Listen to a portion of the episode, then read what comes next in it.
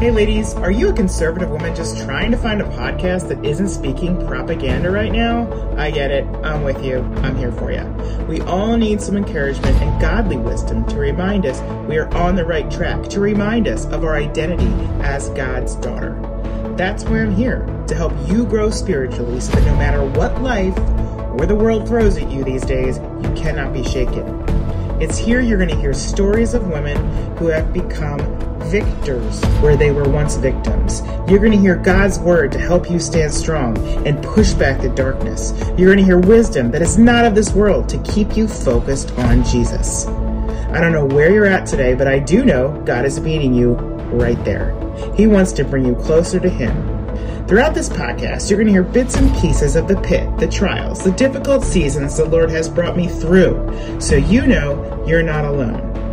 We're going to walk together and grow in our relationship with Jesus because really that's what it's all about anyway. So join me as we seek truth, share overcomer stories, and just learn what it is to lean into the Lord. God is good, He has a good plan for our lives, and we can trust Him. My name is Meredith. Welcome to Guiding God's Daughters. Let's get real and go deep. Hey, everybody. My name is Meredith, and I'm host of Guiding God's Daughters Get Real and Go Deep. And you are listening to episode 21, where we are going to talk about clear eyes, full hearts, can't lose. It is Lent, it is the second week of Lent.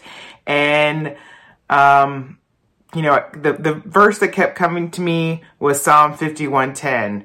Create in me a clean heart, O God, and renew a steadfast spirit within me. So um, then I got that that phrase, clear eyes, full hearts can't lose, which some of you may know from the show Friday Night Lights. And I thought, wow, I could really expand on this with scripture. So it's, yes, it's from a TV show, um, and it became a very, very popular phrase, but I think there is something to, um, this phrase from a Bible perspective. So, um, going to that Psalm 51:10, you may not know verses 11 through 12.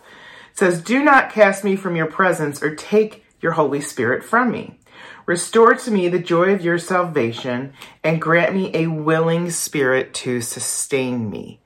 You know, don't we all want a willing spirit? We don't if we have the Holy Spirit, we don't want the Holy Spirit removed from us. We want the Lord to create a pure heart within us. So, and then it's funny because as I'm working on this, the day that I'm working on this, actually the day before the first day of Lent, it says Psalm 139, 23, 24. It is the Bible Labs verse of the day. Search me, God, and know my heart. Test me and know my anxi- anxious thoughts. See if there is any offensive way in me and lead me in the way everlasting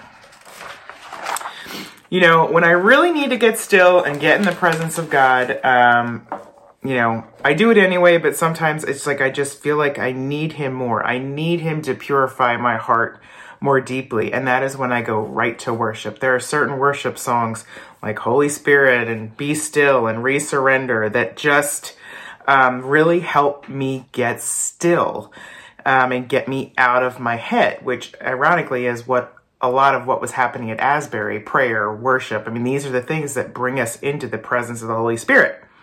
Okay, now go back to that phrase, clear eyes. Matthew 6:22 says, "The eye is the lamp of the body. If your eyes are healthy, your whole body will be full of light." We can't have clear eyes if we aren't seeking the Lord.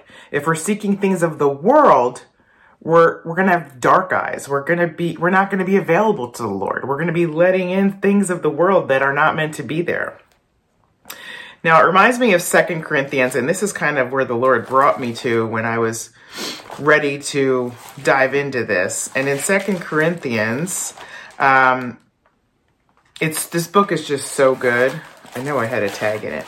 Um, I mean, the whole Bible's so good, but this book, what I love about it is um, just you know there's just so many promises of God in it, and um, it talks about awaiting the new body, and um, you know in in chapter four, present weakness and resurrection life, and it says chapter four verse eighteen. So we fix our eyes not on what is seen, but what is unseen sure. Oh, since what is seen is temporary, but what is unseen is eternal. Now, chapter five. I know I'm going to go a little deeper um, into this. This, so make sure you kind of study Second Corinthians. But chapter five goes into talking about how we live in these bodies and how we, these earthly bodies and how we are new creation because of Christ and um, how, how God, verse 19, reconciled the world to himself in Christ, not counting people's sins against them. And he has committed to us the message of reconciliation. So we as Christ followers are here committed to the message of reconciliation.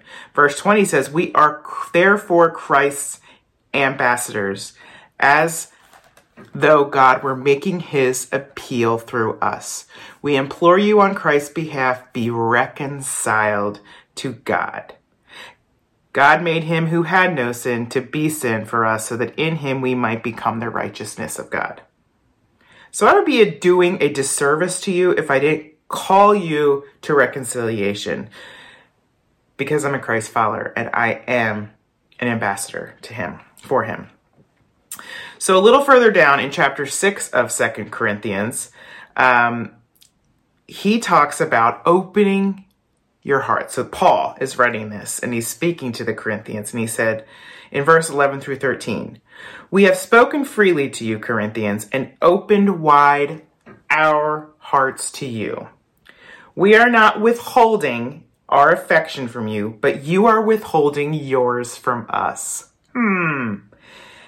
As a fair exchange, I speak as to my children. Open wide your hearts. Isn't that interesting? You know, when we don't want to let other people in or we don't want to let the Lord in, we close off our hearts. We, we do not open our hearts. And here he is saying, my heart, our hearts are open. You need to open your hearts. So if you want to seek the Lord more, you have to open wide your heart if you want him to purify it that's kind of why I think, you know, people give things up for Lent because you remove that thing that is keeping you from opening your heart and you allow the Lord to enter into it, to fill the space that that thing you were picking up couldn't fill. Back to 2 Corinthians 6.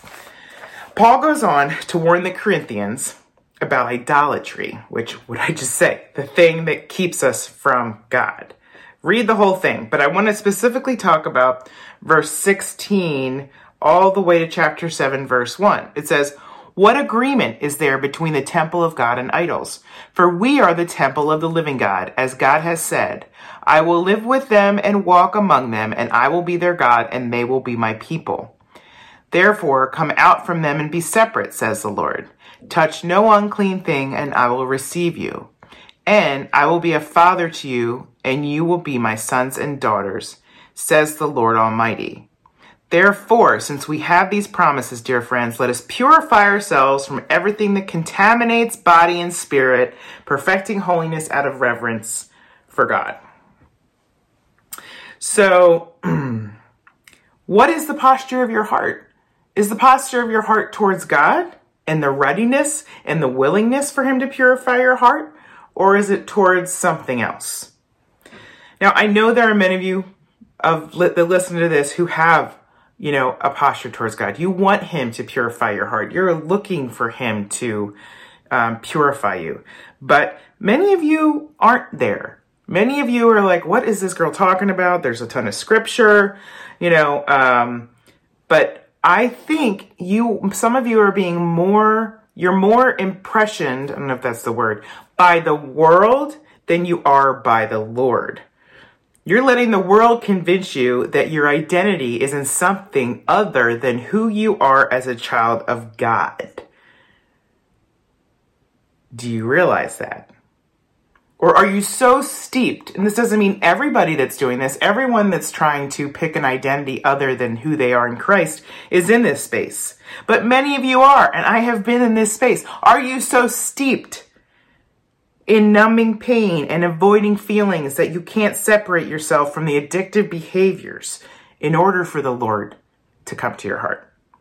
Whatever it is, I believe God is calling you away from that Go back to verse 17 in 2 Corinthians chapter 6. Come out from them and be separate, says the Lord. Teach, no, touch no unclean thing, and I will receive you. If we're touching unclean things, doing sinful things, the Lord isn't going to receive us. Let's go back to that phrase we talked about in the beginning clear eyes, full hearts, can't lose. You seek the Lord and let him into your heart? Oh, you will have clear eyes, you will have full hearts, and you will not lose. Let's just look at those verses again. Verse 16 in that same chapter. As God has said, for we are the temple of the living God. As God has said, For we, oh, sorry, for we are the temple of the living God. As God said, I will live with them and walk among them, and I will be their God, and they will be my people. First of all, that's the Holy Spirit. Second of all, if you don't think that's winning, then your head isn't in the right place. Because if the Lord lives with you, walks among you, and is, is your God, and you are his people. There is nothing better than that. Nothing. Verse 18 says, And I will be a father to you, and you will be my sons and daughters, says the Lord Almighty.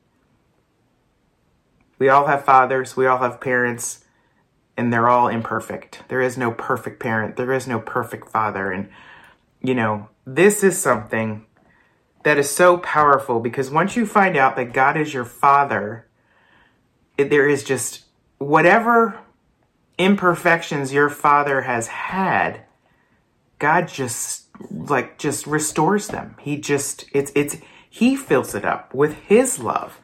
But like I said, if you're blocking feelings and blocking pain, he can't get in there because your heart isn't open. So, clear eyes, full hearts can't lose. I'm going to close with this is shorter because it's more of a Lenten devotional, but I am going to close with Ephesians 1. Last week I closed with Ephesians 3 16 through 19. I'm going to close with Ephesians 1 17 through 21. Just listen to this. I keep asking that the God of our Lord Jesus Christ, the glorious Father, may give you the spirit of wisdom and revelation so that you may know him better I pray that the eyes of your heart may be enlightened in order that you may know the hope to which he has called you, the riches of his glorious inheritance in his holy people, and his incomparably great power for us who believe. That power is the same as the mighty strength he exerted when he raised Christ from the dead and seated him at his right hand in the heavenly realms, far above all rule and authority, power and dominion, and every name that is invoked, not only in the present age, but also in the one to come. I'm going to add 22 and 23. And God placed all things under his feet and appointed him to be head over everything for the church, which is the body, the fullness of him who fills everything in every way. Clear eyes, full hearts, can't lose. Just think about that this week. Think about seek the Lord. See, you know, ask him to purify your heart. And just this is the time, friends. Easter is approaching and there is a movement of God happening in our nation. There is no better time to go to him and pray for a clear heart. Pray for him to search your heart. Lord, I just pray that whoever has seen this, whoever has listened to this, that you have just, your Holy Spirit has just entered into their heart and given them this desire to seek you, to seek your purification of their hearts and to seek a relationship with you, Lord. Whoever needed this, Lord, I hope they got this message. And I pray that they are blessed because of it. In Jesus' name, amen. All right, guys. I will see you next week. Actually, I'm going to be having a guest, Becky Savage um, who is the um, head of a foundation called the 525 Foundation. Um, which is she has an incredible story. So we're going to talk about that, and we're gonna um, you're, you're going to hear her story, and I think I may actually be doing it over two weeks because you're also going to hear. Um, we're going to talk about the fentanyl crisis. We're going to p- talk about alcoholism or alcohol on college campuses. Ironically, the week of St. Patty's Day. So. Um, check it out. And the Lord has already given me four more messages for this Lenten season. So stay tuned because there's more of this devotion stuff for your hearts. So, all right, have a great week. Bye. Thanks for tuning in today. If you love this podcast, make sure you leave a review on Spotify, share it with your friends, visit my website, or follow me on Instagram and Facebook at Get Real with Meredith. See you next time on Guiding God's Daughters.